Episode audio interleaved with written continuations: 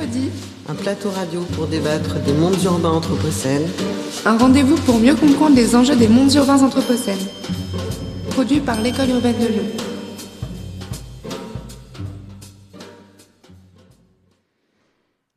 Bonsoir, euh, nous sommes le mercredi 15 décembre en direct depuis Hôtel 71 à Lyon-Quépérache et sur les ondes de Radio Anthropocène sur son déclat pour le dernier épisode de la saison 6 des Mercredis de l'Anthropocène, le rendez-vous radio hebdomadaire de l'école urbaine de Lyon.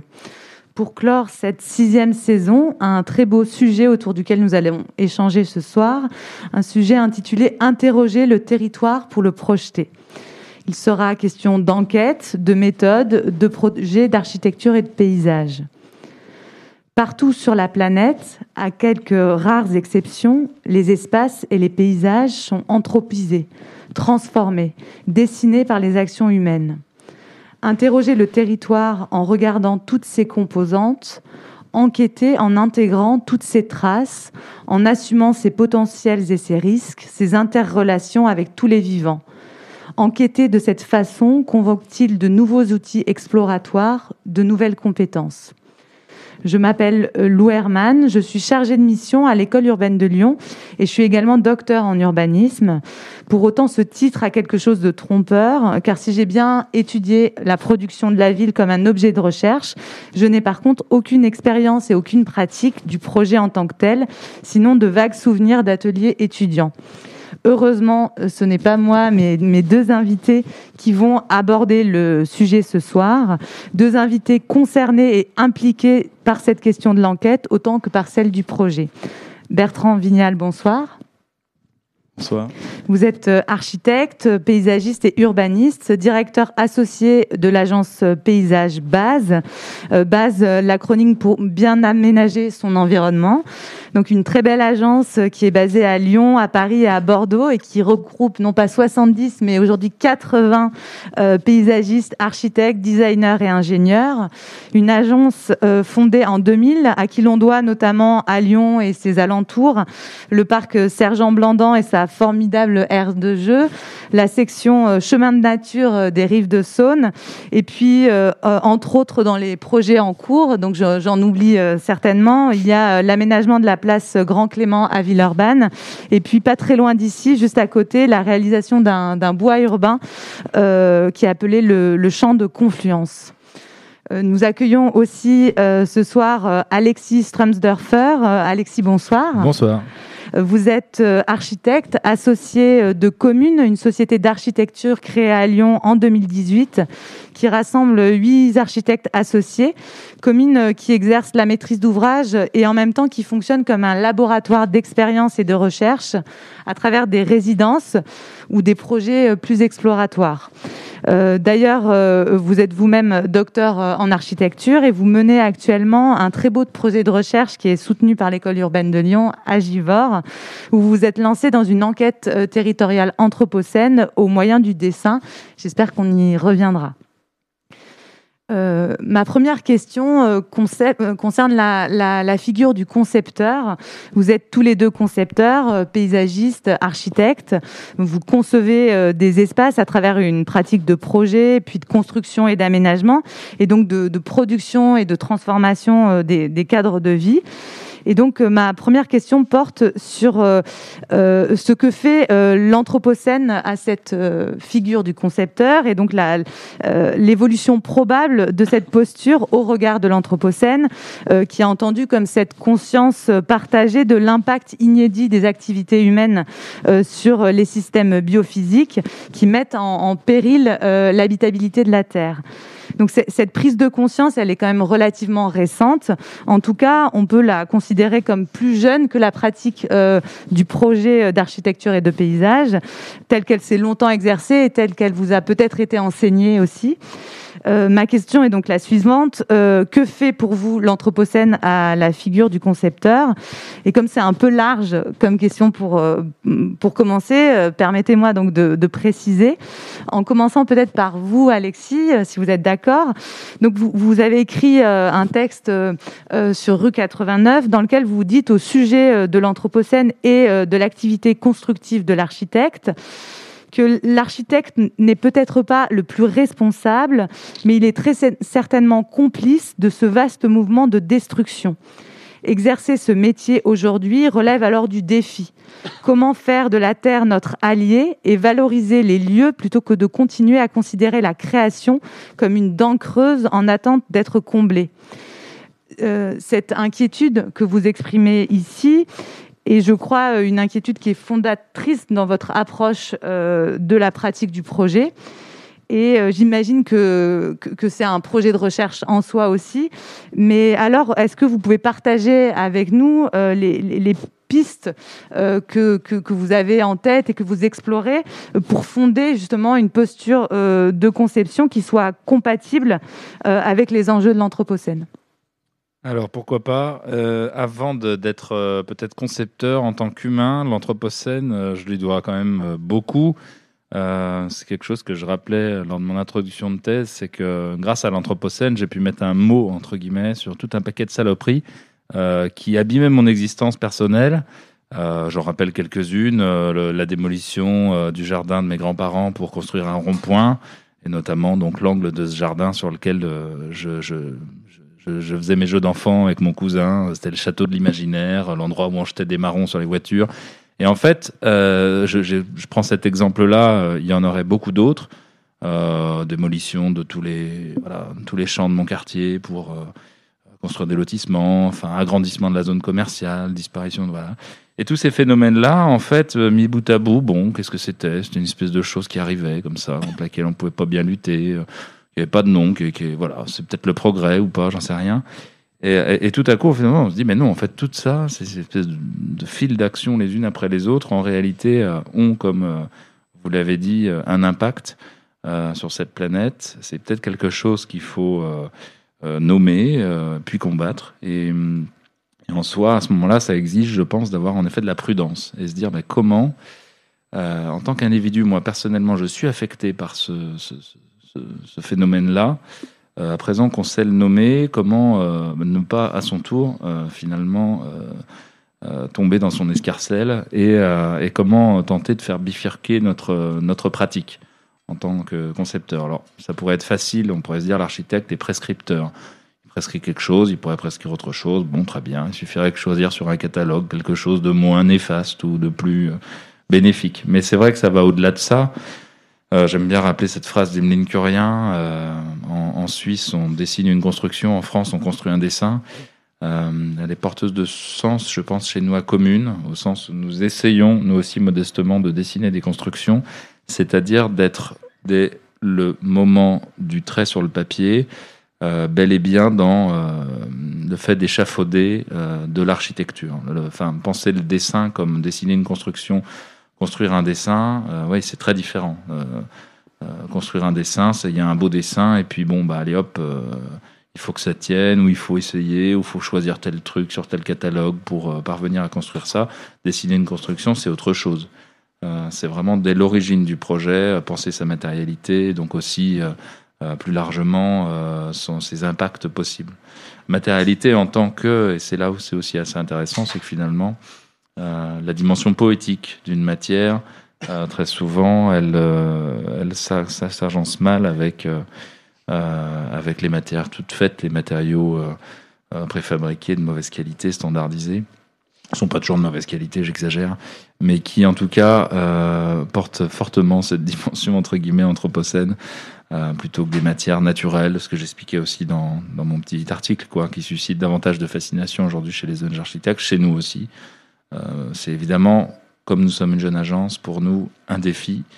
Euh, repenser nos pratiques, repenser nos outils et euh, aller bien au-delà de simplement changer de catalogue de prescription. En effet, ça se joue sur un autre terrain. Bertrand, sur le, site de, base, votre agence, sont, affichées euh, les, lignes de force de l'imaginaire de votre philosophie du paysage, euh, parmi lesquelles il y a cette phrase Comment les forces de la nature peuvent être constitutives d'un paysage dynamique et de quelle manière sont-elles susceptibles d'être un, élément d'inspiration pour le projet? Et donc, euh, euh, je, voulais vous retourner euh, cette question parce qu'elle me semblait faire sens vis-à-vis de cet enjeu anthropocène. Comment est-ce qu'on fait pour observer et intégrer ces forces de la nature dans le projet de paysage? Et comment est-ce qu'on fait, si possible, concrètement pour, pour atteindre cet objectif? Je sais pas si je vais vous donner tous nos secrets parce que sinon après on va plus rien gagner. Mais bon, Euh, non, mais la, question effectivement elle est large et, je reviens sur, ce qu'a dit Alexis, c'est-à-dire euh, euh, la, la question qu'on se pose par rapport à l'anthropocène et même si on n'y réfléchit pas tant que ça, c'est-à-dire euh, on considère nous, depuis le début, qu'on est de toute façon dans l'anthropocène. On, on y est, on y vit depuis, euh, ben, voilà, 300 ans, mais aussi depuis, euh, depuis le basculement euh, après, euh, on va dire après la Seconde Guerre mondiale, où il y a eu une accélération euh, très forte et, euh, et un rapport très particulier au territoire. C'est-à-dire il y a une détérioré- territorialisation de toutes les pratiques, y compris des pratiques sans doute de, de projet, euh, et euh, quelque chose de très international. Et là, ça s'est emballé. Et euh, ça vaut pour, pour beaucoup, de, beaucoup de sujets. Et du coup, je considère que moi, j'ai été élevé, même avec les études, dans ce système. voilà, il n'y a pas eu de changement depuis que j'ai fait des études. On est dans le même système, un système effectivement plutôt de destruction. Et la position de paysagiste, euh, je- fais une introduction un peu là-dessus, parce qu'elle est assez ambiguë. Euh, parce que nous, on arrive avec, euh, avec une, plutôt une valeur très positive par rapport, je caricature, par rapport à l'architecte. L'architecte, effectivement, il peut y avoir un côté, on construit, on bétonne. Le paysagiste, il répare, il met du verre. tout ça est très positif. Alors que la consommation carbone du projet de paysage est équivalente quasiment à celle du bâtiment, et, et ainsi de suite. Et, euh, et on crée un milieu de vie euh, qui est pour l'extérieur, comme les architectes créent un milieu de vie pour l'intérieur. Donc, la, question, elle est ambiguë, mais on arrive avec quelque chose de plus, euh, de, plus positif. Et du coup, on se pose cette question de comment on nourrit la bête finalement. Parce que finalement, les projets de paysage sont une sorte de réparation. Et ce qui peut être intéressant, c'est peut-être d'installer des fonctions qui nous échappent justement. C'est-à-dire qu'on soit pas dans, qu'on sorte de l'aménagement, qu'on sorte du paysagisme où euh, on est euh, dans la culture du tableau, quoi, c'est-à-dire de, de mise en scène, ce qu'on fait encore euh, beaucoup, pour passer dans la notion du milieu, c'est-à-dire de l'interaction entre les choses qui nous échappent et essayer peut-être de reconstituer ou ne pas détruire ou ne pas intervenir sur des milieux qui sont là en place avec toute leur complexité. Parce que l'écologie, globalement, qui gère les écosystèmes, qui gèrent les milieux, sont ultra complexes. Et, et donc, c'est pour ça, ça c'est le rapport un peu avec les forces, c'est-à-dire euh, les forces de la nature, c'est euh, à la fois les forces euh, terribles qu'on connaît, les inondations, les submersions sur lesquelles on travaille, mais c'est aussi les forces, par exemple, les forces créatrices de la pollinisation, des choses comme ça, qui sont, et notamment des animaux, qui sont les grands oubliés des projets urbains, des, voilà, tout, toute cette interaction du vivant autre est assez difficile à mesurer, et pour nous est une force et sans doute peut-être une force de création du projet urbain des franges, euh, euh, des franges de métropole, des choses comme ça. Il faut le prendre en compte. Il faut arriver à le mesurer. C'est très difficile à mesurer euh, les déplacements et des végétaux et des animaux et d'essayer de rééquilibrer les choses avec le milieu humain. Et donc c'est c'est ça, c'est-à-dire comment on tire parti d'un système qui nous échappe en le orientant, en trouvant le bon niveau, en se mettant en retrait pour faire ensemble, par exemple, un milieu. Et après, on a des effectivement comment on peut tirer parti, mais ça c'est un peu l'exercice de l'école du paysage française depuis assez longtemps sur le territoire, comment on tire parti des forces du territoire sur euh, les inondations, on ramène des limons et ainsi de suite, permet d'être plus de fertilité, comment on est logique par rapport à un territoire. Vous, vous avez parlé euh, de, de, de mesures, donc euh, sur euh, cette question de, de, de l'enquête en fait, et, et cette question de la, mesure, je, pense qu'elle est, qu'elle est assez importante et, elle amène en fait sur, sur, sur un autre, un autre pan de la question de l'enquête, c'est celle aussi des outils sur laquelle j'aurais aimé vous, vous entendre tous les deux. Donc, c'est la question de l'anthropocène, elle amène, vous venez de le dire tous les deux, euh, bien sûr, à, revoir et à réinterroger les objectifs de l'enquête en passant euh, de l'aménagement au milieu, euh, du catalogue à la complexité, mais elle, suppose aussi peut-être des changements en termes de méthodologie. Et euh, Alexis, du coup, ma seconde question sera pour vous. vous développez au sein de communes et notamment à travers le, projet de, de, Givor que j'ai déjà évoqué en, introduction, une méthode d'enquête territoriale par le dessin. Donc vous envisagez le dessin comme euh, une méthode qui est euh, douée de toute une série d'attributs, euh, immersion dans, le temps long, partage, transmission, éducation du regard, prudence et soins aussi au territoire. et c'est une méthode que vous avez expérimentée à plusieurs reprises, en ce moment à Givors, donc, mais aussi auparavant dans une petite commune rurale à, à Channes. Euh, donc le, dessin comme méthode d'enquête, euh, j'ai envie de vous demander pourquoi et puis après aussi en, quoi ça consiste. Eh bien, le dessin, euh, comment dire, on l'a utilisé de façon assez pragmatique. D'abord par plaisir, chacun sur nos petits carnets lors de voyages ou étudiants même encore auparavant. ce qui est intéressant avec le petit dessin sur carnet lors d'un voyage ou de choses comme ça, c'est que ça reste un comment dire un mode d'expérimentation absolument fabuleux quoi. Hein. À chaque page finalement c'est une petite expérimentation. Qu'est-ce que je rapporterai? Qu'est-ce que je saisis de, de l'essence d'un lieu, de quelque chose? Et même le fait d'essayer d'en saisir l'essence, déjà ça implique euh, même sur un petit format d'aller euh, farfouiller différents modes de représentation, les mélanger, euh, différents modes de dessin, différentes vitesses de dessin, des choses comme ça. Ce que je veux dire, c'est que sur le petit carnet de croquis, il y a comme ça une potentialité euh, de, de, de, se saisir des lieux euh, avec, euh, avec une efficacité. Voilà, je trouve que le dessin, à ce moment-là, a une efficacité singulière. Il reste quand même le, plus, le truc un peu le plus basique qu'on a dans la main et qui est à peu près directement relié à la tête. Et il permet de passer en effet du temps avec les choses. Et donc en ça, il a presque un aspect un peu méditatif de, de recul par rapport au monde. On n'est pas dans l'immédiateté d'une photo, d'une chose comme ça. Il est, en effet, le dessin prend son temps. Quand bien même, je, rappelle son, caractère euh, même assez efficace. Après, justement, à Commune, c'est un outil, bon, parmi d'autres. Hein. on, a, on a aussi des outils très anthropocènes. On a essayé une fois un projet sans, ordinateur et ça n'a pas été une très bonne expérience. Ça, mérite d'être rappelé. Euh, c'est donc un dessin qui est un dessin à la main, en tout cas, qui est un dessin complémentaire euh, d'autres outils, que sont également la maquette qu'on pratique et le dessin informatique. Euh, sur ce, dessin à la main, là où j'évoquais son caractère euh, un peu pragmatique chez nous, c'est qu'on a en effet été euh, amené à travers des engagements un peu associatifs et militants, puis d'autres d'autres expériences comme en effet, vous l'avez évoqué, le travail à Channes, puis avec l'école urbaine, on a été amené à, expérimenter différentes sortes de dessins. Pour faire simple et bref, des dessins de très grande taille, lesquels ont la capacité de euh, comment dire, communiquer à une communauté. C'est bête, hein, mais un dessin de 3 mètres par 3 mètres, on peut être quelques-uns devant, quoi.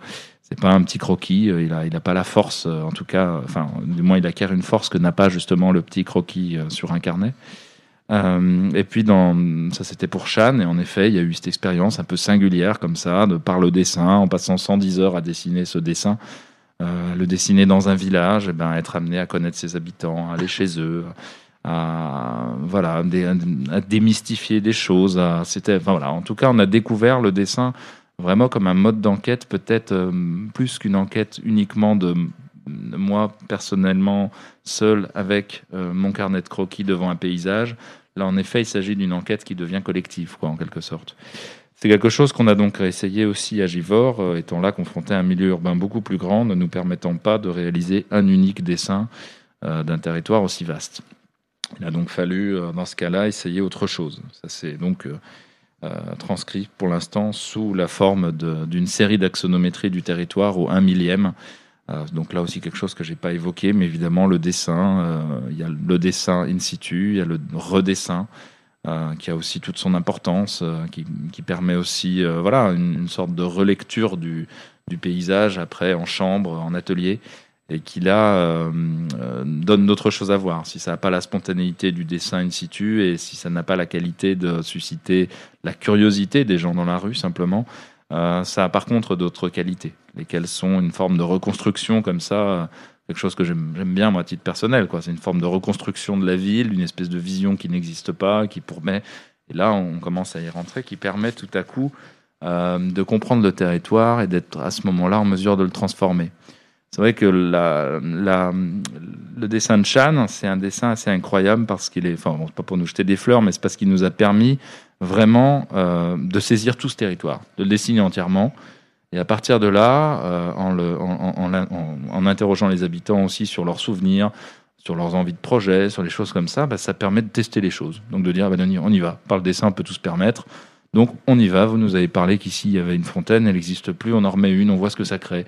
Et puis à, partir de là, ces dessins-là, on les remet en, situation euh, de, partage et on, on, en discute de ces transformations à venir. Enfin voilà, on s'est mis un peu peut-être à rêver le dessin comme euh, une manière de, de, réinventer entre guillemets un truc un peu un peu aride que peut être un plan local d'urbanisme quoi à savoir finalement euh, des grands dessins de territoire, des dessins partagés, des dessins qui, qui convoquent et mélangent l'axonométrie, le plan, l'élévation, bon, des, des, classiques hein, pourtant. Hein. Je, je suis pas là, j'ai pas inventé un, espèce de nouveau mode de, vision des choses. Hein. Il s'agit pas de ça, euh, mais il s'agit tout à coup, voilà, de se peut-être, finalement, c'est encore une espèce d'arrière, mais de, de, se réinterroger sur la pertinence peut-être de la de, de, des cartes médiévales ou des choses comme ça, hein, et de ce qu'elles laissent apercevoir du territoire, et de se dire alors, et si, euh, en quelque sorte, un autre dessin du territoire permettait également euh, une autre façon d'y intervenir, d'autres architectures, etc., etc.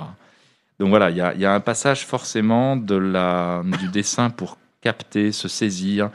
Euh, et, évidemment, si on saisit les choses aussi, on n'est plus invité à y, euh, à y intervenir avec prudence. C'est vrai que l'architecte a plutôt mauvaise presse, le paysagiste, je partage euh, votre avis, euh, et en effet souvent là pour réparer, nous on en a un peu marre d'abîmer hein, les choses. Enfin, il faut aussi, euh, c'est quand même pénible. de voilà, on aimerait quand même qu'à chacun de nos projets, on ait envie de dire que c'est mieux après, quoi. En quelque sorte, c'est euh, c'est pas du tout dans les mentalités. Hein. Enfin, je veux dire, dans un village, très clairement, euh, dès lors qu'il y a projet, de toute façon, on est là pour abîmer quelque chose. Hein. Il hein. n'y a, a, aucun doute là-dessus. Hein. Il fait, euh, voilà, même, même lorsqu'on décide de finalement euh, donner une espèce de zone à construire à un endroit, ce serait là, c'est toujours terrible parce que c'est la moins pire des zones euh, qui sera définie comme étant une zone où on pourrait construire parce que de toute façon on y construira forcément de la, de la, de la merde en quelque sorte. Alors même que sur un village comme Chan, finalement, il serait plus intéressant de construire certaines parties du village, mais aujourd'hui, on ne peut pas euh, décréter que c'est ici qu'il faut le faire parce qu'on sait en quelque sorte qu'on va, abîmer les lieux en cet endroit-là. Mais c'est vrai que dans ce cas, on se dit, tiens, il y a un vrai problème. Plutôt que d'aller construire de belles choses au bon endroit, on va aller construire de vilaines choses à l'endroit euh, le moins dommageable pour le reste du territoire. Et là, on s'enfonce dans une espèce de vision du paysage qui est un paysage immuable qui euh, finalement, dans le cas de Chan, hein, plutôt beau village, nous est parvenu jusque-là qu'à un cas malgré quelques, quelques heures à droite à gauche. Et, et, et donc ce paysage-là, plutôt que de le transformer en mieux, euh, on est là à se dire il faut essayer d'éviter le pire. C'est quand même dommage comme situation. On, serait plutôt, on aimerait dire non. En réalité, il faut de beaux projets à des endroits comme ça. Mais c'est vrai que voilà. Donc le dessin, en tout cas, nous a permis euh, peut-être d'affiner notre regard sur les lieux, euh, de comprendre aussi, euh,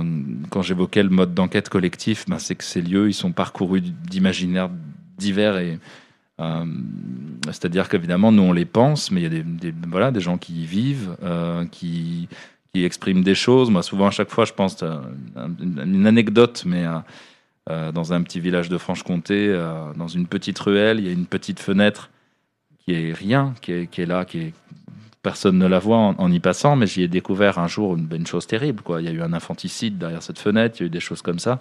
Et à ce moment-là, j'ai pris la conscience du, fait que le réel, enfin, nous partagions, nous l'avions en partage, mais très clairement, pour chacun d'entre nous, il est absolument pas perçu de la même façon. Et donc, d'où l'importance de, par le dessin, de, d'essayer une représentation, une présentation peut-être, pour le partager et, et, euh, et, autour d'un même réel, ce qu'on croit être un même réel, en réalité comprendre les différents faisceaux de compréhension et, d'usage qui, sont là. Peut-être nous ensuite, en tant que concepteur, c'est non pas pour laisser la conception à d'autres, mais c'est pour essayer d'avoir une conception la plus, la plus juste, la plus pertinente, peut-être euh, la plus sage, même si parfois la sagesse serait de justement ne pas l'être. C'est intéressant euh, dans, ce que vous expliquez, c'est qu'on voit la, porosité qu'il y a dans, ces deux phases qu'on pense souvent de manière euh, successive, en fait, depuis euh, la question de, l'enquête à celle du projet. Et là, quand vous dites que le, finalement, le, fait d'utiliser, de mobiliser cette méthode du dessin pour regarder autrement, c'est aussi une façon de comprendre et du coup de transformer autrement. Et donc que l'enquête, en fait, c'est déjà du projet.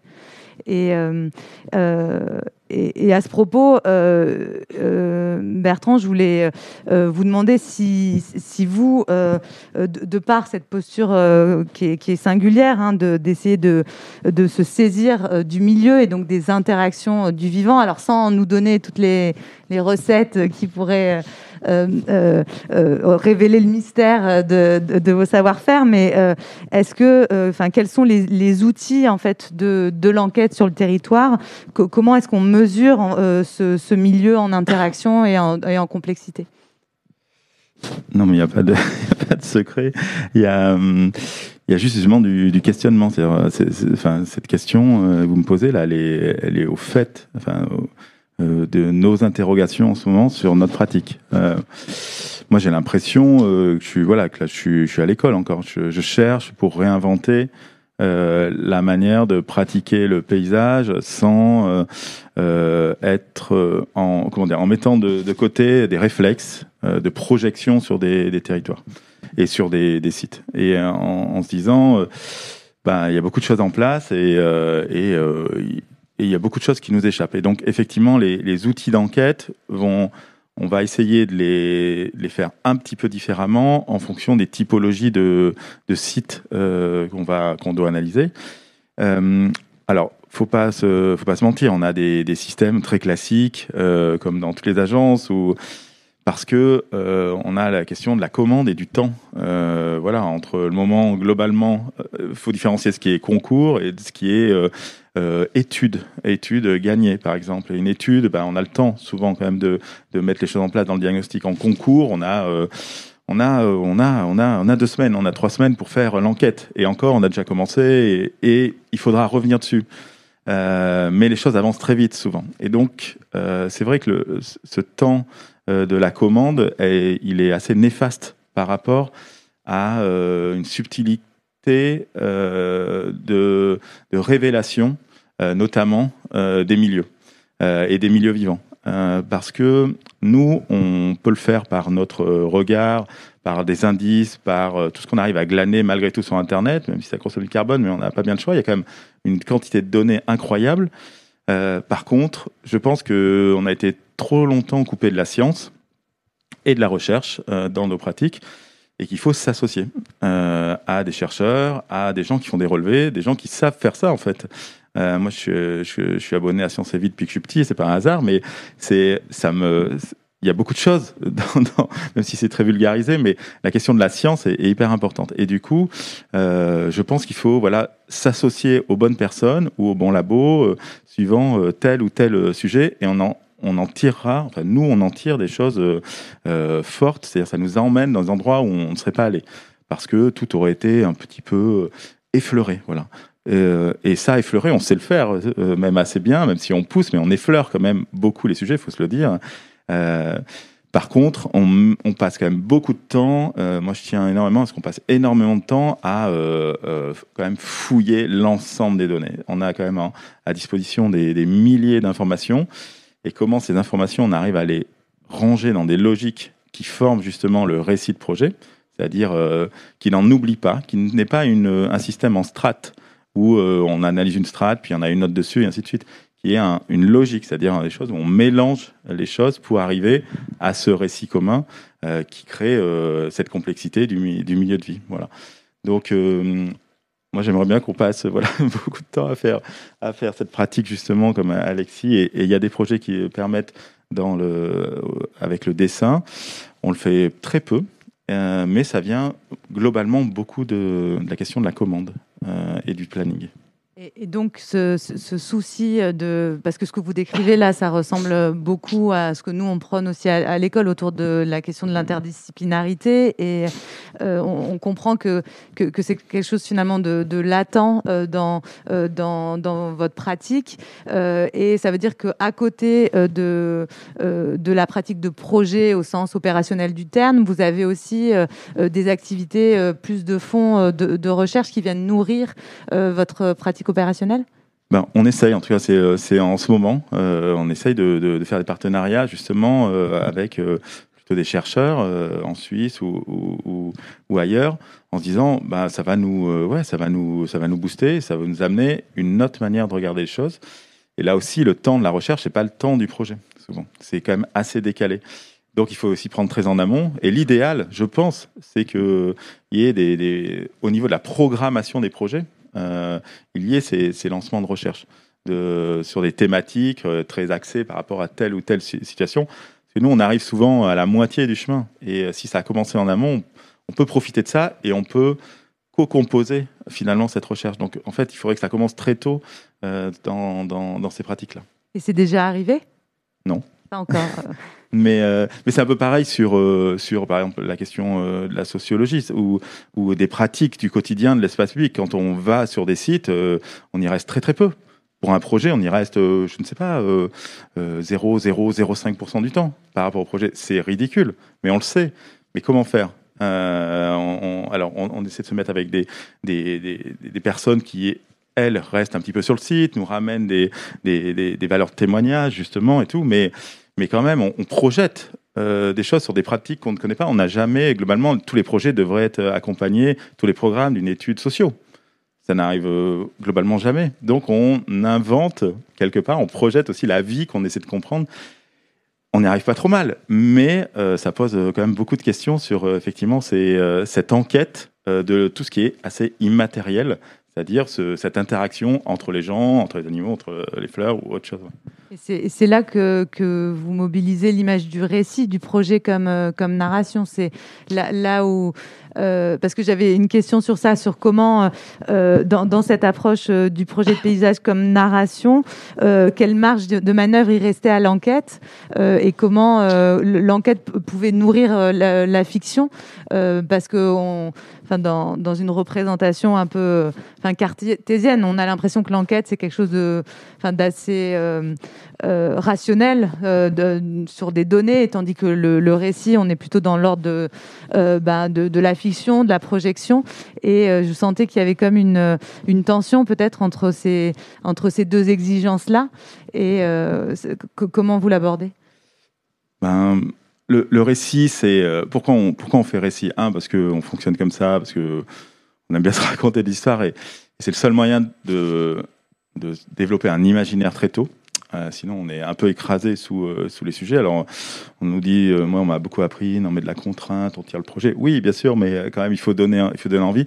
Non, le récit, il, sert pour nous à emmener tout le monde dans le même bateau et à essayer de délier les langues, qu'on nous apporte, qu'on nous amène des choses et à essayer de casser l'élitisme euh, excluant. Euh, c'est pas Bourdieu, mais quasiment. C'est-à-dire euh, comment on peut bah, justement ne pas ne pas arriver en projection avec nos réflexes sur un site et inventer le récit qui permettrait permettra de délier les langues, mais à tous les niveaux, de se faire rencontrer des gens autour de, de quelque chose qui est assez simple à comprendre, mais qui, dès qu'on fouille un peu, a dans son cortège toute la complexité euh, de l'enquête, euh, des lieux, des interactions et tout. Mais le récit euh, commun, il se veut assez simple, justement pour cette, cette question-là. C'est une sorte de comète un peu. Voilà. Euh, avant de, de, revenir sur, euh, sur les enjeux autour de la commande, qui me semble euh, assez important, je, je, voulais vous interroger, Alexis, parce que vous avez parlé de, de, la valeur du temps long de, l'immersion pour le dessin, et cette question des, temporalités, elle, elle a été abordée par Bertrand, c'est-à-dire qu'on voit que le, projet, il est pris souvent dans des logiques temporelles très contraintes, hein, le projet au sens enfin, vraiment opérationnel. Est-ce que, est-ce que vous, vous arrivez à faire converger en fait ces, ces, ces temporalités-là Et est-ce que le, dessin est, est un outil d'enquête, pas seulement comme une enquête en soi, comme ce qui est mené à Givor, mais un outil d'enquête comme préalable au projet, au projet de construction, au projet d'architecture? Alors simplement, pour, enfin, c'est vrai qu'on, enfin, par exemple, Chan, c'est trois ans, un village, et là actuellement, euh, Moulin, enfin, un travail sur la communauté d'agglomération de Moulin avec Interland, c'est six mois, 33 villages. Bon, donc évidemment, on n'est malheureusement pas toujours dans cette temporalité un peu extraordinaire qui nous a été donnée à Chan. Euh, qui nous a permis de peut-être de comprendre des choses et après d'acquérir justement aussi de l'efficacité euh, dans des temporalités bien plus courtes comme un moulin, en passant en effet euh, une demi-journée par village, c'est peu. Et pourtant, bon, un village de 150 habitants, une demi-journée, on a déjà un peu de temps en réalité pour quand même découvrir pas mal de, pas mal de choses. voilà pour la temporalité, simplement. Elle n'est pas toujours. enfin voilà, c'est sûr que c'est une vraie question. Après, on essaye d'en tirer un peu un avantage, de, dans, ce cas de Moulin précisément, euh, justement, d'inventer un autre type de dessin qui aussi euh, s'adapte à, à, cette problématique temporelle, quoi, en quelque sorte. Sur... Vous pouvez détailler eh bien, ce ne sont pas des dessins de 3 mètres par 3 mètres, mais qui tiennent sur des A3 de façon très, très pragmatique euh, et qui, justement, ne cherchent plus à saisir l'intégralité d'un bourg, mais à essayer d'en exprimer le portrait. Donc le portrait de quelqu'un, c'est pratique parce que déjà on lui coupe les pieds et tout ce qui est à peu près en dessous du nombril, je crois, ou de la poitrine. Euh, me semble-t-il encore qu'on peut faire un portrait en pied. C'est bête ce que je dis là, mais je pensais, penser au buste. Euh, le portrait, ce serait ben, faire le portrait de quelqu'un, c'est peut-être en effet essayer de saisir ses caractéristiques, ses saillances, des choses de cet ordre-là. Nous, on est venu nous chercher sur un portrait patrimonial, donc on n'a pas fait le portrait de tout. Néanmoins, en effet, qu'est-ce qui, euh, quand on arrive dans un lieu, si on en fait le portrait, euh, alors peut-être qu'on commence par déformer les choses à ce moment-là. Il y a certaines choses qui prennent plus d'importance, euh, un arbre euh, ou une situation singulière dans un lieu, alors même qu'ensuite une espèce de rue corridor va pratiquement s'effacer parce qu'il n'y a plus d'aspérité pour le regard ou pour le marcheur, etc. Enfin voilà, donc à ce moment-là, le dessin peut avoir de l'efficacité aussi parce que finalement, à déformer, il est plus astreint à l'échelle, à une représentation fidèle, à des choses de cet ordre-là. Après, ce ne sera pas forcément évident d'expliquer le passage de ce portrait-là au projet, euh, même si tout à l'heure tu évoquais, euh, enfin pardon, vous évoquiez le, euh, ce dessin, par exemple le dessin d'un relevé. Enfin, nous, on pratique toujours nos propres relevés. On va, on n'envoie pas un stagiaire faire le, relevé parce que c'est le relevé, c'est le temps passé avec le bâtiment, quoi, en quelque sorte. Et une anecdote, mais récemment le relevé d'une maison et puis tout un corps d'habitation qui était une espèce d'ancienne école euh, privée à la campagne. En réalité, euh, à force de regarder, on comprend que ce lieu euh, est, une, est une grange transformée en école, peut-être au 19e, mais qu'en réalité, le bâtiment est malhabile aujourd'hui, il est, un peu disgracieux dans ses proportions, il a quelque chose comme ça. Ben oui, parce que il, se ment un peu à lui-même. En réalité, il est une grange. Il est une grange, mais c'est il s'est transformé en petite école bien sage, avec des petits volets, etc. Et, euh, et à partir de là, ben, le projet d'architecture, il, change du tout au tout. Le dessin de toute chose va forcément référer au fait que ici, on n'est pas dans une maisonnette. Terminer les petits volets, les choses comme ça. Au contraire, non. On est sur une autre logique à retrouver probablement, celle de grands percements et au contraire de, de tout petits percements. Euh, celle de menuiserie extrêmement simple, qui sinon en deviendrait chichiteuse, et à partir de là, euh, ça permet d'essayer d'attraper une cohérence architecturale euh, en lien, pour le coup, avec un milieu qu'il s'agit de comprendre et révéler, davantage que de forcer, en quelque sorte, pour, euh, enfin voilà, pour le cas de cette grange précisément. Et ça, ça vient de peu de choses, de, par le dessin, de, repérer aussi, ben, en mesurant les murs, etc., qui sont mal chaînés, que la construction n'est pas très bien faite.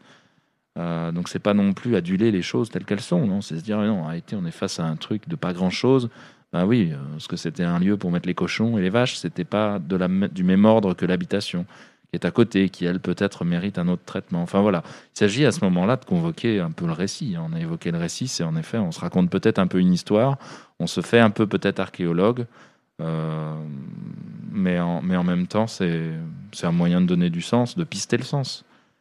Et, euh, par euh, cette euh, anecdote, vous me permettez de, de, faire la transition sur cette question du, rapport à la commande, parce que on voit, vous êtes tous les deux maîtres d'œuvre et, pas maîtres d'ouvrage, donc ça veut dire que vous, vous, répondez à, des commandes qui sont, qui sont extérieures. Et, et de ce fait, je, je, me demandais si, si justement tout l'objet de l'enquête, c'est c'est de partir à la rencontre d'un territoire dans dans, toute sa complexité ou d'un, euh, enfin que ce soit un village, un campus euh, ou, euh, ou, une rue. mais c'est un peu ce que vous racontez là quand vous êtes allé rencontrer cette école grange, vous êtes rendu compte que c'était une grange et pas et pas une école. Est-ce que il vous est arrivé que l'enquête vous pousse à, renverser complètement la, commande initiale? Et, dans, dans ce cas là qu'est-ce qu'on fait? Est-ce qu'il est qu'il y a l'espace en fait pour, euh, pour exprimer ça? Alors, est-ce que ça nous est arrivé? Euh, J'aimerais bien dire oui, mais je suis pas sûr, ce serait un peu prétentieux, je pense. Euh, non, il n'avait rien compris. On a, on est arrivé, on a tout remis dans l'ordre. C'était hyper logique, c'était bien. Non, je pense que c'est pas arrivé. Globalement, quand même, les, les, les, commandes maintenant sont bien. Enfin, maintenant, je sais pas, mais en tout cas, on a la chance en France d'avoir une commande publique, notamment publique, qui est très puissante et très affinée, je trouve. Euh, si euh, je compare, alors que j'étais pas, j'étais tout juste à l'école paysage, je pense aux commandes qui existaient dans les années 90 sur ces, sujets. Euh, là, effectivement, mes, mes pères courageux chez Metoff ou autres avait un double travail quasiment, c'est-à-dire euh, un travail de retourner le sujet souvent, euh, de, de, faire encore plus le programme, même si euh, ce qui est super en paysage, c'est globalement les programmes sont très light, donc on, on invente les programmes, on co-invente les programmes, souvent avec les maîtrises d'ouvrage. C'est une grosse différence, je trouve, avec l'architecture, même si souvent les, les programmes d'architecture sont très lourds, c'est des pavés en paysage, c'est pas du tout pas du tout le cas.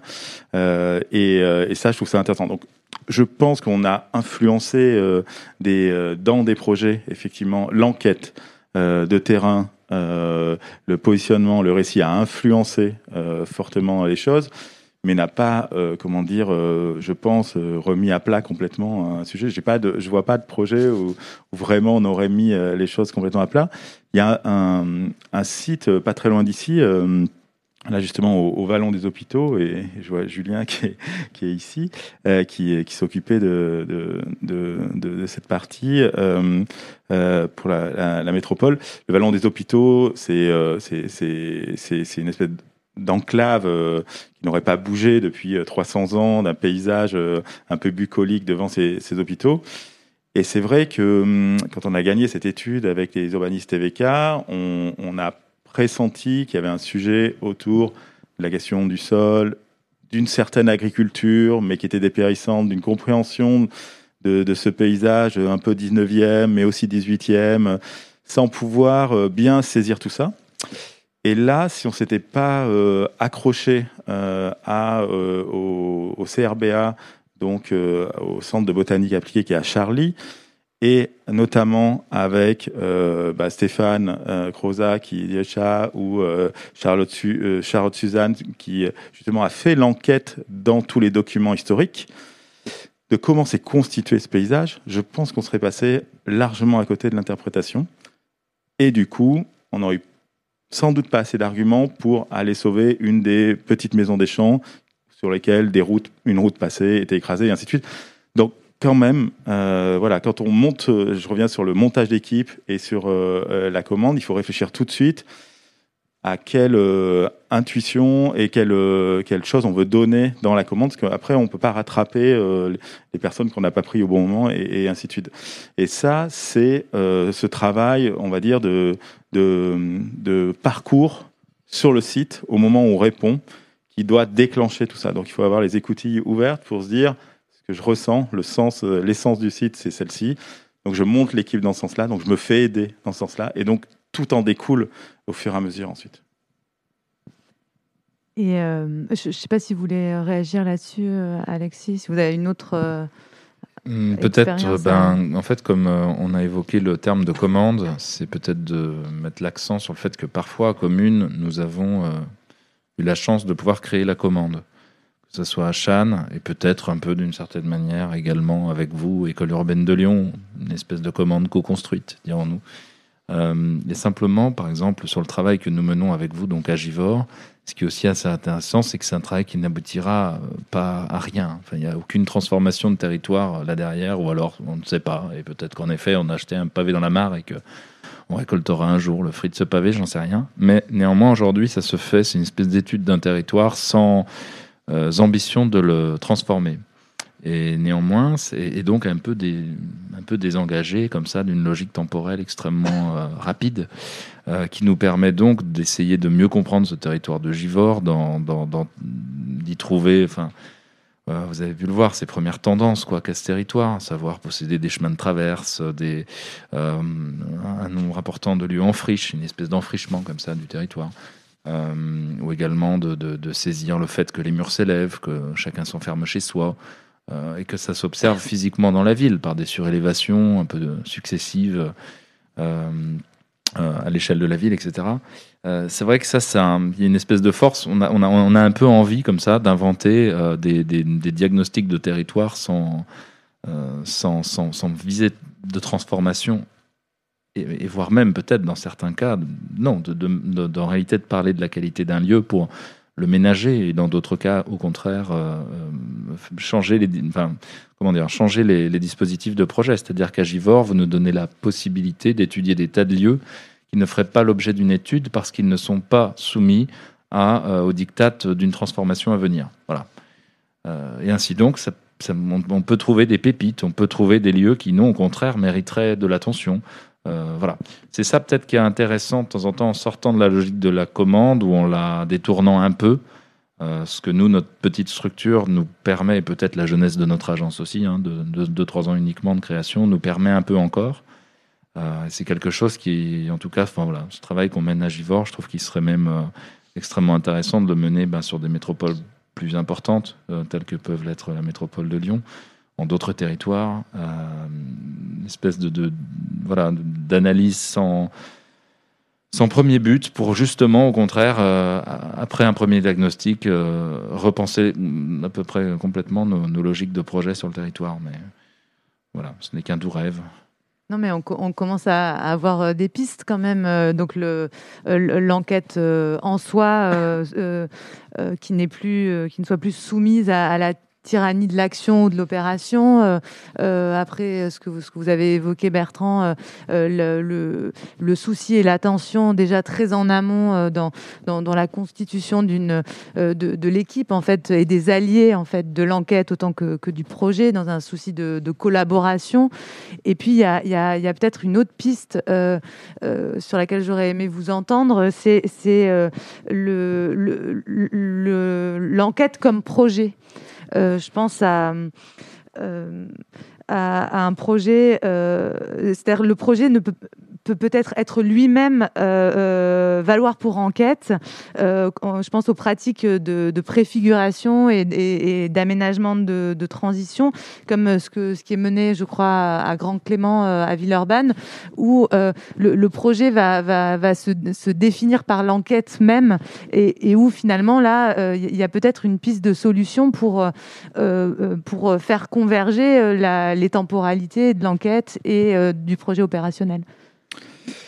Ah, oui, c'est, bah, on retrouve toujours cette question de, comment on arrive à épaissir euh, le, cortège, euh, et notamment le cortège des pratiques, euh, qui est euh, un des éléments. C'est aussi difficile qu'un qu'un déplacement d'abeilles de la ruche jusqu'à la fleur. C'est, c'est ultra complexe de comprendre les pratiques d'un site, et c'est très complexe, bien sûr, de se dire on va proposer pour vous de les améliorer ou de les conserver. Et dès qu'on voit que dès qu'on change quelque chose, forcément, on vient euh, perturber le milieu euh, et on peut, on peut faire des erreurs. Donc, euh, le travail effectivement de, des collectifs avec qui on, travaille, alors il y, en a, il y en a beaucoup, on travaille beaucoup avec Bruit du Frigo, euh, notamment à Bordeaux, pour faire souvent une action d'un lieu où euh, on pourrait soit faire un lieu où la parole se libère, euh, et, ainsi de suite, soit effectivement, il y a plusieurs options, préfigurer les euh, typologies ou les motifs d'aménagement, enfin, de, de, propositions d'espace qu'on, qu'on fera. Euh, et libérer la parole autour de ça aussi, ou juste les tester, les tenter. Mais c'est jamais forcément à la même échelle. Et donc, cette enquête, quelque part, moi je me pose beaucoup de questions sur ça, parce que hum, je pense là aussi ça mériterait une enquête profonde très longue, très long terme, sur euh, une, des saisons euh, entières, euh, c'est-à-dire avec des relevés comme les relevés floristiques. On a besoin d'un an minimum et ainsi de suite. Et, dans les projets, on n'a jamais le temps de faire un an d'enquête si ça n'a pas été fait en amont justement. Donc ces questions peut-être même d'une certaine préfiguration ou de, de tests d'usage devraient peut-être être faits au moment de, où on fait les programmes peut-être. En tout cas, là, à Grand Clément, je, ça revient, je reviens toujours sur, cette, ce, sujet, mais euh, nous, on est très mal à l'aise par rapport euh, à cette, euh, cette question de, de, projeter pour les autres, même si c'est no, notre travail. Mais euh, on, moi, je me pose toujours la question est-ce que c'est le, le, le, bon niveau? Je pense qu'il nous rassure, c'est que justement, euh, en, en, regardant la manière dont on vit, nous, euh, personnellement, qui, et ça, c'est quelque chose, j'appuie fortement à l'agence là-dessus. Comment nous, on pratique l'espace. Déjà, on a quand même beaucoup de pistes si on analyse juste notre système euh, de, de, vie. Euh, voilà. Et donc, plus on est proche du quotidien des gens, ben, plus, euh, plus, plus c'est simple. Alors, sur, euh, sur les, les, les, Grands Cléments, on avait un peu l'opportunité euh, d'être en, en, parallèle de l'arrivée du, du, tramway. Et les phases de conception du tramway sont très longues. Donc, on a un projet très long. Euh, C'est-à-dire, là, on est en, encore au milieu de la conception, alors que ça fait trois ans qu'on a commencé. Donc ça permettait euh, justement euh, cette co-conception ou ce, glanage des, infos et, des pratiques. Après, ce qu'on peut regarder, c'est qu'est-ce qu'on en tire vraiment. Et ça, c'est pas évident non plus. Donc, parce qu'on on retrouve toujours à peu près les mêmes familles de retour. et effectivement, quand on passe d'une place qui est entièrement prise par des voitures et il y a un marché et qu'on enlève les voitures et qu'on donne un peu plus d'espace, bah, forcément, c'est forcément c'est positif. Sauf pour ceux qui pratiquent les voitures, enfin qui utilisent en voiture, mais globalement c'est très positif. Donc ça fausse un peu l'analyse euh, quelque part.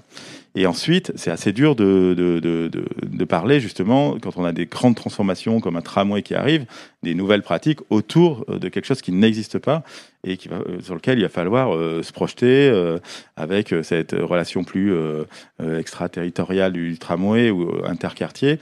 Euh, donc euh, je pense que, en tout cas, euh, ce, temps euh, de, l'enquête, il nourrit pour nous quand même le, projet, c'est-à-dire les retours habitants distillent des tas de petites informations, réellement. C'est pas, euh, on a peu été, je le dis franchement, on a peu été euh, à côté ou une fois on se dit ah mince, on n'avait pas du tout pensé à ça. Heureusement qu'ils étaient là. C'est peu arrivé, réellement. Euh, et pourtant, on essaie d'ouvrir euh, l'écoute euh, là-dessus, mais c'est vraiment peu arrivé.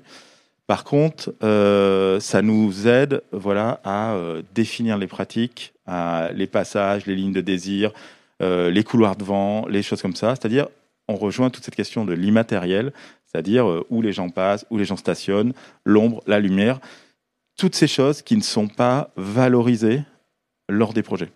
On ne gagne pas un concours sur un travail sur l'ombre et la lumière, on ne gagne pas un concours sur euh, la manière de se positionner, on ne gagne pas un concours sur, sur, ça. Toutes ces choses, finalement, de la pratique quotidienne ou du confort, sont très très peu valorisées dans les concours. Et là, c'est à ce moment-là qu'on arrive à les, à les récupérer.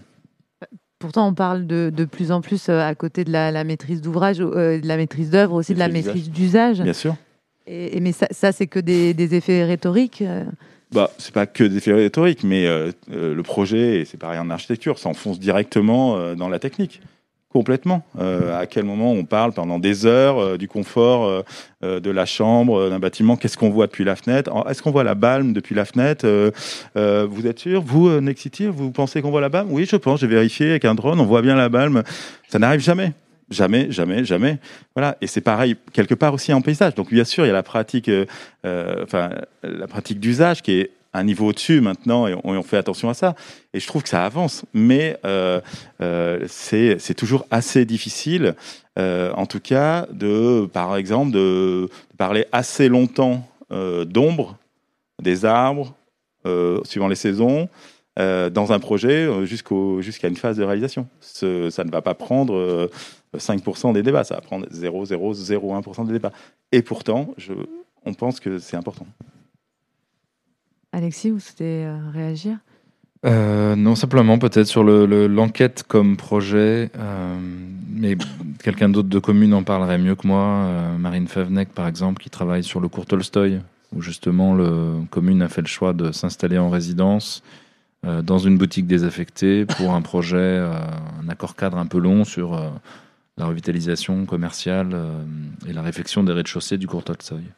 Donc c'est vrai que le fait d'y travailler, de s'y installer, d'être là au milieu, de prendre le temps justement, de relever, je sais plus, à peu près un kilomètre de rez-de-chaussée, enfin une espèce de travail un peu, incroyable. Ça fabrique des, dépliants, des choses comme ça. et, le fait d'y être permet là aussi également de, de peut-être saisir euh, une espèce d'humeur du monde comme ça, qui est euh, comme euh, vous avez pu l'évoquer, en effet quelque chose qu'on saisit bien souvent et en même temps, voilà, prêter une oreille attentive, c'est prêter une oreille attentive aux choses, peut-être même si on les avait pensées soi-même, peut-être c'est une chose, mais c'est aussi placer le concepteur face à ses responsabilités, puisque le mettre aussi en face des usagers. Et euh, c'est quelque chose où ça, on, on s'était dit, tiens, finalement, devenir des architectes de quartier, ça aurait du sens, parce que si on construit des horreurs, on nous tapera dessus. C'est-à-dire qu'on pourra plus passer devant l'épicerie, euh, parce qu'on dira, mais vous avez déconné les gars, quoi. Et donc c'est vrai qu'il y a une forme de, je trouve comme ça, de, de Souvent, la confrontation. recherche euh, des architectes comme ça. mais je trouve qu'il y aurait une confrontation assez saine comme ça, de se dire bon bah non, euh, là, ce truc c'est pas possible quoi, et euh, voilà, de se re-responsabiliser en se euh, plaçant euh, aux côtés d'usagers, voilà. Bon, redescendre de sa tour d'ivoire, c'est pas vraiment le cas parce qu'en réalité, euh, l'ivoire, l'ébène, le luxe du truc, je crois que ça, ça ça c'est pas tellement d'actualité. Et peut-être simplement, vous avez évoqué la commande un peu tyrannique, et néanmoins, je voudrais nuancer ce propos. Et ne pas, faudrait pas qu'on se dise ah oui en réalité la commande est tyrannique et donc euh, les concepteurs doivent se dégager de cette commande pour avoir le temps de, même si c'est probablement pas ce que vous avez entendu, mais simplement se dire oui, parfois elle l'est. Euh, on vient de recevoir un mail aujourd'hui, euh, vous ferez telle chose demain. Moi je pars en vacances, donc démerdez-vous. Et en plus, euh, les... il y avait tout le programme qui était là. Les toilettes font la même surface que l'espace de jeu des enfants. Enfin c'est formidable. Donc oui, c'est des horreurs, euh, et- mais néanmoins, ça permet aussi de temps en temps ce rush, entre guillemets, euh, d'avoir aussi une forme d'efficacité et aussi de, de réinventer nos outils pour faire face à, entre guillemets, l'urgence. Mm. Et donc ça, voilà, c'est- à nuancer, ou en tout cas, de temps en temps, ça peut être même source de créativité probablement. Ce- cette espèce de commande un peu tyrannique, euh, voilà, est paradoxale. En fait, je, je parlais plus de que tyrannie de la commande, c'était ty- tyrannie de l'action, en fait. Mm. Et dans la, la- la grande liberté que, que vous trouvez euh, euh, dans, dans ce que vous faites à Givor ou à Cannes, ça tient aussi à ce que la valeur euh, de votre proposition, c'est l'enquête en soi. Et ça permet peut-être des modalités exploratoires euh, plus libres euh, que, que, que dans des, des contextes opérationnels. Euh, il, nous reste, je crois, deux, deux petites euh, minutes. Et donc, euh, pour clore cet échange, je, voulais savoir si vous, avez eu envie de partager avec nous une proposition euh, d'œuvre euh, littéraire, euh, cinématographique, plastique euh, ou, ou autre euh, qui, qui permettrait euh, enfin, d'aborder de manière un peu créative les, les sujets, les enjeux qu'on qu'on a évoqués ce soir. Tu commences Eh ben, pour, moi- pour nous, ce sera facile. Ça, pour le coup, je, le partage avec euh, Commune, puisqu'on s'est dit aïe aïe aïe sur cette question, de quoi on va parler.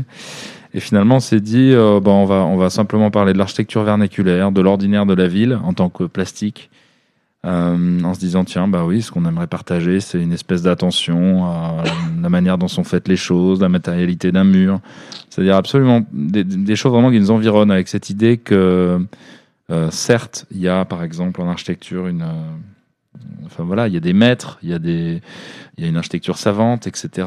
Et néanmoins, euh, il y a une extraordinaire richesse et souplesse dans l'architecture qui nous environne, qui nous a été léguée. Et également, derrière cette architecture, peut-être se saisir de l'opportunité de créer des aventures collectives À savoir, ces architectures-là, souvent, elles émanent du sol, elles émanent d'un milieu autour extrêmement proche et elles ont fait l'objet, lors de leur construction, en réalité, d'une espèce d'agencement comme ça d'individus qui formaient communauté, société, peut-être. Et on aime bien les regarder comme ça, en se disant s'il ne s'agit pas de retourner à ça, mais en tout cas de retourner à des architectures qui redeviennent des aventures collectives et non pas une espèce de diktat imposé d'en haut avec des architectures qui brillent euh, de mille feux parce qu'elles ont des façades suprêmement connectées, réfléchissantes et euh, suprêmement intelligentes.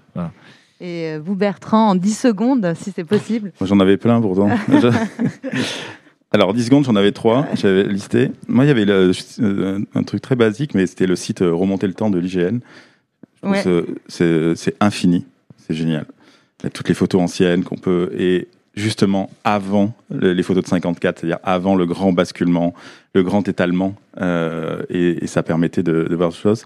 Et puis euh, l'autre, euh, l'autre, c'était le un livre, je vous conseille, qu'on ne connaît pas beaucoup, qui, s'appelle Voyage ibérique de Simon, le paysagiste, justement, où il traduit dans son dans ce livre son enquête sur le paysage ibérique en Espagne avec son camping-car. Il va voir, euh, il voit un champ, il va voir la chambre d'agriculture et ainsi de suite. Et il écrit ça. Et voilà, on est tous un peu descendants de Jacques Simon. Euh, en tout cas, nous, on se sent vraiment descendants de Jacques Simon. Et, euh, je trouve ça, voilà, c'est bien, c'est bien, c'est le paysage, c'est l'enquête infinie, quoi. L'enquête infinie donc, euh, et le voyage en camping-car en Espagne, ce sera, ce sera le mot de la fin. Donc un grand merci à tous les deux, Bertrand Vignal, Alexis Strumduffer. C'était le, le, dernier épisode de la saison 6 des Mercredis de l'Anthropocène. On se retrouve l'année prochaine pour une nouvelle saison. Donc euh, d'ici là, n'oubliez pas, toutes les émissions de radio Anthropocène sont à réécouter sans modération euh, sur son déclat. merci beaucoup à Valérie pour la programmation, à Jérémy et toute l'équipe qui font vivre cette formidable radio. Et un grand merci aussi à Thomas et Indra à la, à la technique. Une très belle soirée à vous et, passez de bonnes fêtes. Merci. Merci. Chaque semaine, chaque mercredi, un plateau radio pour débattre des mondes urbains anthropocènes. Un rendez-vous pour mieux comprendre les enjeux des mondes urbains anthropocènes. Produit par l'École urbaine de Lyon.